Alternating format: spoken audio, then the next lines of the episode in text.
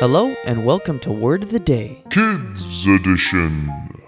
Today we have a very special guest in the studio. Everybody give a warm welcome to Mr. Finn McCool. How's it going, Mr. Finn McCool? Oh, things are going real good. I got a good word and I got a good riddle right from Finn McCoolland, ready for your eager ears, my good man. Oh, that sounds great.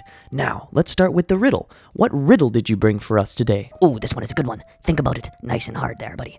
Paul's height is six feet. He's an assistant at a butcher's shop. He wears size 9 shoes. What does he weigh?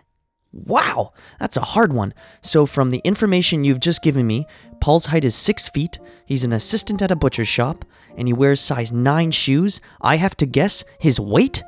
Oh no, the question is, what does he weigh? Oh, that's tricky wording right there. I'll have to think about it, and while I do, can I have a great word? Do you have a word for me, Mr. Finn McCool? Oh, you bet I do. Today's kid word of the day is intricate. It's an adjective spelled I N T R I C A T E.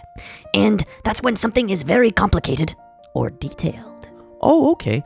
I kind of get it, but I need to hear it in a sentence if I if I'm to remember it forever. I like making intricate paintings full of very detailed trees and grasslands. I, I like to spend my time and really fill out all of that complicated detail when I'm painting these intricate paintings. Oh, okay. I kind of get it now. But you know what else I got? Oh, what is it, buddy? I think I have the answer to that riddle. And if I remember correctly, it was Paul's height is six feet. He's an assistant at a butcher's shop, and he wears size 9 shoes. And you're asking me what does he weigh? Oh, sure thing. I think the answer is meat.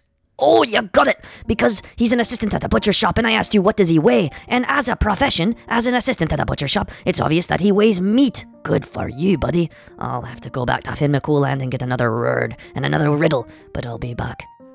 The kids' word of the day today was intricate. It's spelled I N T R I C A T E. So try to use that word in front of your parents or your teachers, and I'll see you again tomorrow with a brand new word.